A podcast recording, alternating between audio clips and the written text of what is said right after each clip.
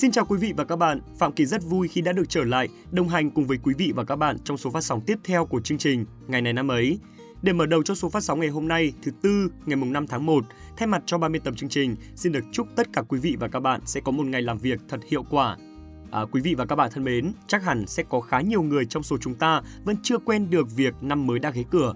Nhưng sự thật là năm mới đã ghé qua được năm ngày rồi đấy ạ. Đừng viết nhầm hai nghìn không trăm hai mươi hai thành hai nghìn không trăm hai mươi mốt nữa nhé. Thoáng cái là hết một năm, thoáng cái là đã trưởng thành, thời gian đúng là không chờ đợi ai cả. Vậy nên hãy nhanh chóng bắt tay vào làm những dự định của mình đi thôi. Chúc cho các bạn sẽ luôn thực hiện thành công những dự định của mình trong năm mới hai nghìn không trăm hai mươi hai này.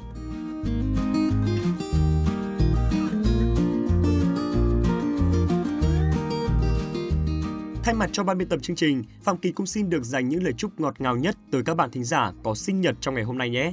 Chúc các bạn tuổi mới nhiều thành công. Để đạt được thành công, cần phải có kiến thức. Kiến thức thì có thể học hỏi mọi lúc, mọi nơi.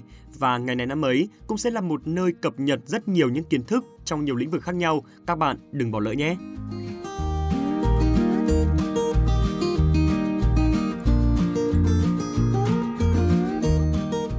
Quý vị và các bạn thân mến, trước khi đến với phần nội dung về các sự kiện trong quá khứ, thì chương trình xin được gửi tặng các bạn một câu danh ngôn như một món quà ngày mới. Và câu danh ngôn của ngày hôm nay là: những thứ căn bản là những thứ quan trọng nhất, là tiền đề của mọi thứ trên đời. Quý vị và các bạn thân mến, hồi còn đi học, chắc hẳn các bạn đã được nghe câu chuyện vẽ trứng của họa sĩ lừng danh Leonardo da Vinci rồi nhờ. Lúc mới bắt tay vào vẽ tranh, ông phải liên tục vẽ trứng trong nhiều ngày, thậm chí là nhiều tháng liền. Thế nhưng chính những hành động tưởng như nhàm chán ấy lại có thể khiến ông trở thành một họa sĩ lừng danh sau này. Trong hàng nghìn quả trứng, không thể có hai quả giống nhau. Thậm chí là chính một quả trứng nhìn ở những góc độ khác nhau cũng sẽ thấy những điểm khác nhau. Điều đó có nghĩa là phải trải qua sự khổ luyện đến thuần thục thì mới có khả năng thể hiện được một cách chân thực mọi sự vật mà mình vẽ. Leonardo đã miệt mài vẽ trứng để tìm đến được sự hoàn hảo và dần trở thành một nhà họa sĩ tài ba, vang danh khắp thế giới. Những vận động viên chuyên nghiệp để đạt được thành công, họ cũng cần phải học hỏi từ những thứ nhỏ nhặt nhất, những động tác căn bản nhất. Hay trong hành trình trưởng thành, chúng ta cũng cần phải học từ những cử chỉ, những hành động đơn giản nhất như học ăn, học nói, học gói, học mở, rồi sau đó mới tiếp thu kiến thức và phát triển hơn lên. Các bạn ạ, những thứ căn bản thực sự rất quan trọng, nó là tiền đề của mọi thứ trên cuộc đời này. Không có căn bản sẽ không có nâng cao. Khi bạn nắm chắc và thuần thục những thứ căn bản thì bạn sẽ dễ dàng để phát triển.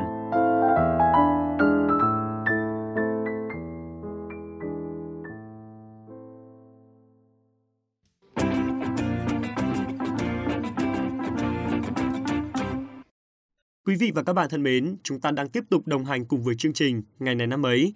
Hy vọng rằng câu danh ngôn vừa rồi đã mang đến cho các bạn một bài học cuộc sống ý nghĩa. Còn bây giờ đã đến lúc chúng ta đi khám phá những điều thú vị và đặc biệt của ngày hôm nay. Ngày năm tháng một trong quá khứ đã diễn ra những sự kiện quan trọng gì liên quan đến những người nổi tiếng hay những huyền thoại nào? Chúng ta sẽ cùng đi tìm hiểu ngay bây giờ. Hãy cùng Phạm Kỳ gặp lại em xê Huyền Trang và bắt đầu phần nội dung này.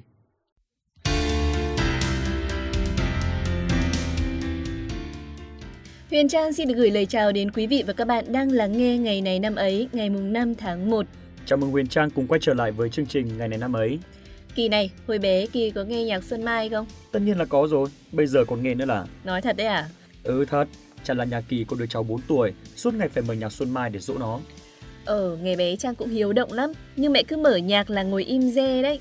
Bé Xuân Mai này không chỉ gắn bó với tuổi thơ của Trang đâu, mà còn rất nhiều người nữa đấy. Nhắc lại mà thấy bồi hồi thật.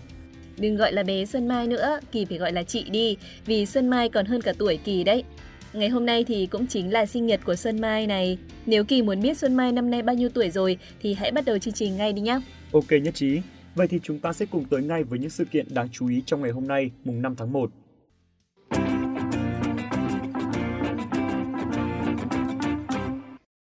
Quý vị và các bạn thân mến, như đã nói ở trên, hôm nay ngày năm tháng một là ngày sinh nhật của Xuân Mai, một ca sĩ khá thành công với những bài hát thiếu nhi gắn liền với tuổi thơ của biết bao người. Xuân Mai có tên thật là Trương Hoàng Xuân Mai, sinh năm một nghìn chín trăm chín mươi lăm tại thành phố Hồ Chí Minh. Xuân Mai sinh trưởng trong một gia đình có truyền thống về nghệ thuật, bước chân vào lĩnh vực ca hát từ khi còn rất nhỏ. Năm hai tuổi rưỡi, Xuân Mai đã đi biểu diễn và có một số xê đê bán khá chạy.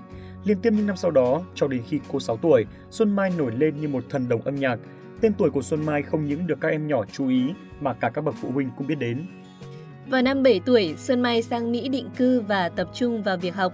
Việc Xuân Mai dừng đi hát đã khiến cho nhiều người hâm mộ cảm thấy tiếc nuối. Đáp lại tình cảm của mọi người, đến năm hai nghìn không trăm lẻ chín, nữ ca sĩ đã cho ra mắt em vê Nỗi Nhớ Đóng Băng nhưng không được đón nhận nồng nhiệt bởi giọng hát và ngoại hình đã thay đổi. Kể từ đó, Xuân Mai không còn ra mắt bất kỳ sản phẩm âm nhạc nào.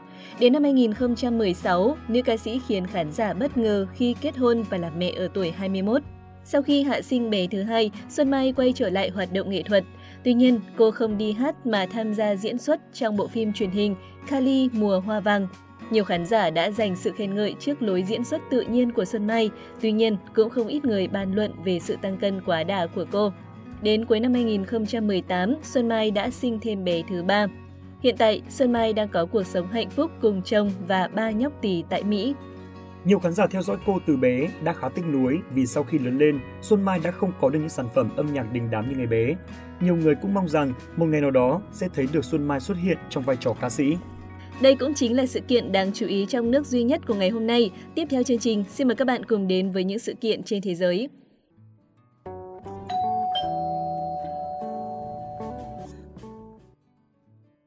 Huyền thoại bóng đá Bồ Đào Nha Eusébio da Silva Ferreira mất ngày năm tháng một năm hai nghìn không trăm mười bốn, thọ bảy mươi mốt tuổi, sau thời gian dài chiến đấu với căn bệnh tim. Với biệt danh báo đen hay viên ngọc đen, Eusébio nổi tiếng với tốc độ, sức mạnh cùng những cú sút chân phải đầy uy lực. Ông được coi là cầu thủ nổi tiếng nhất Bồ Đào Nha, được bầu ở vị trí thứ chín trong cuộc bình chọn cầu thủ bóng đá vĩ đại nhất thế kỷ hai mươi của i ép hát ét. Ông từng chơi mười lăm năm cho câu lạc bộ Benfica và là cầu thủ ghi nhiều bàn thắng nhất trong lịch sử đội bóng này.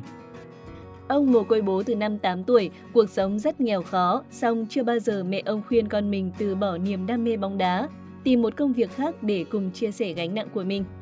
Đội bóng trong mơ thời thơ ấu của Eusébio là Grupo Desportivo de Lourenço Marques.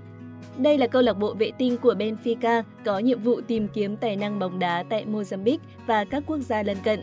Thế nhưng Eusébio đã không được nhận vào đội bóng này. Điều đó đã đưa Eusébio đến với Sporting Clube de Lourenço Marques, câu lạc bộ vệ tinh của Sporting Lisbon. Kể từ đây, cuộc đời của ông bước sang trang mới.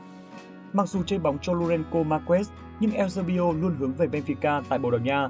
Cơ hội chơi bóng dưới màu áo Benfica cuối cùng cũng đã mở ra với Eusébio năm ông mười tám tuổi.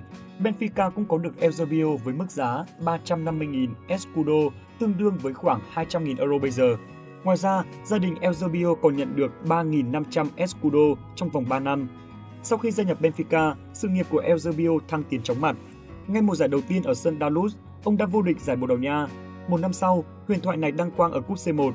Eusébio sau đó trở thành thành viên đội tuyển quốc gia Bồ Đào Nha, làm nên tên tuổi tại các sân chơi lớn của bóng đá thế giới, đặc biệt là tại vòng chung kết World Cup một nghìn chín trăm sáu mươi sáu trên đất Anh, gần như một mình Eusébio kém Bồ Đào Nha đến vị trí thứ ba.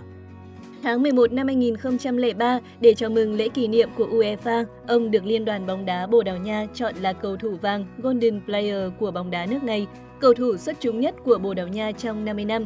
Trong sự nghiệp thi đấu của mình, ông đã ghi tổng cộng một nghìn một trăm ba mươi bảy bàn thắng.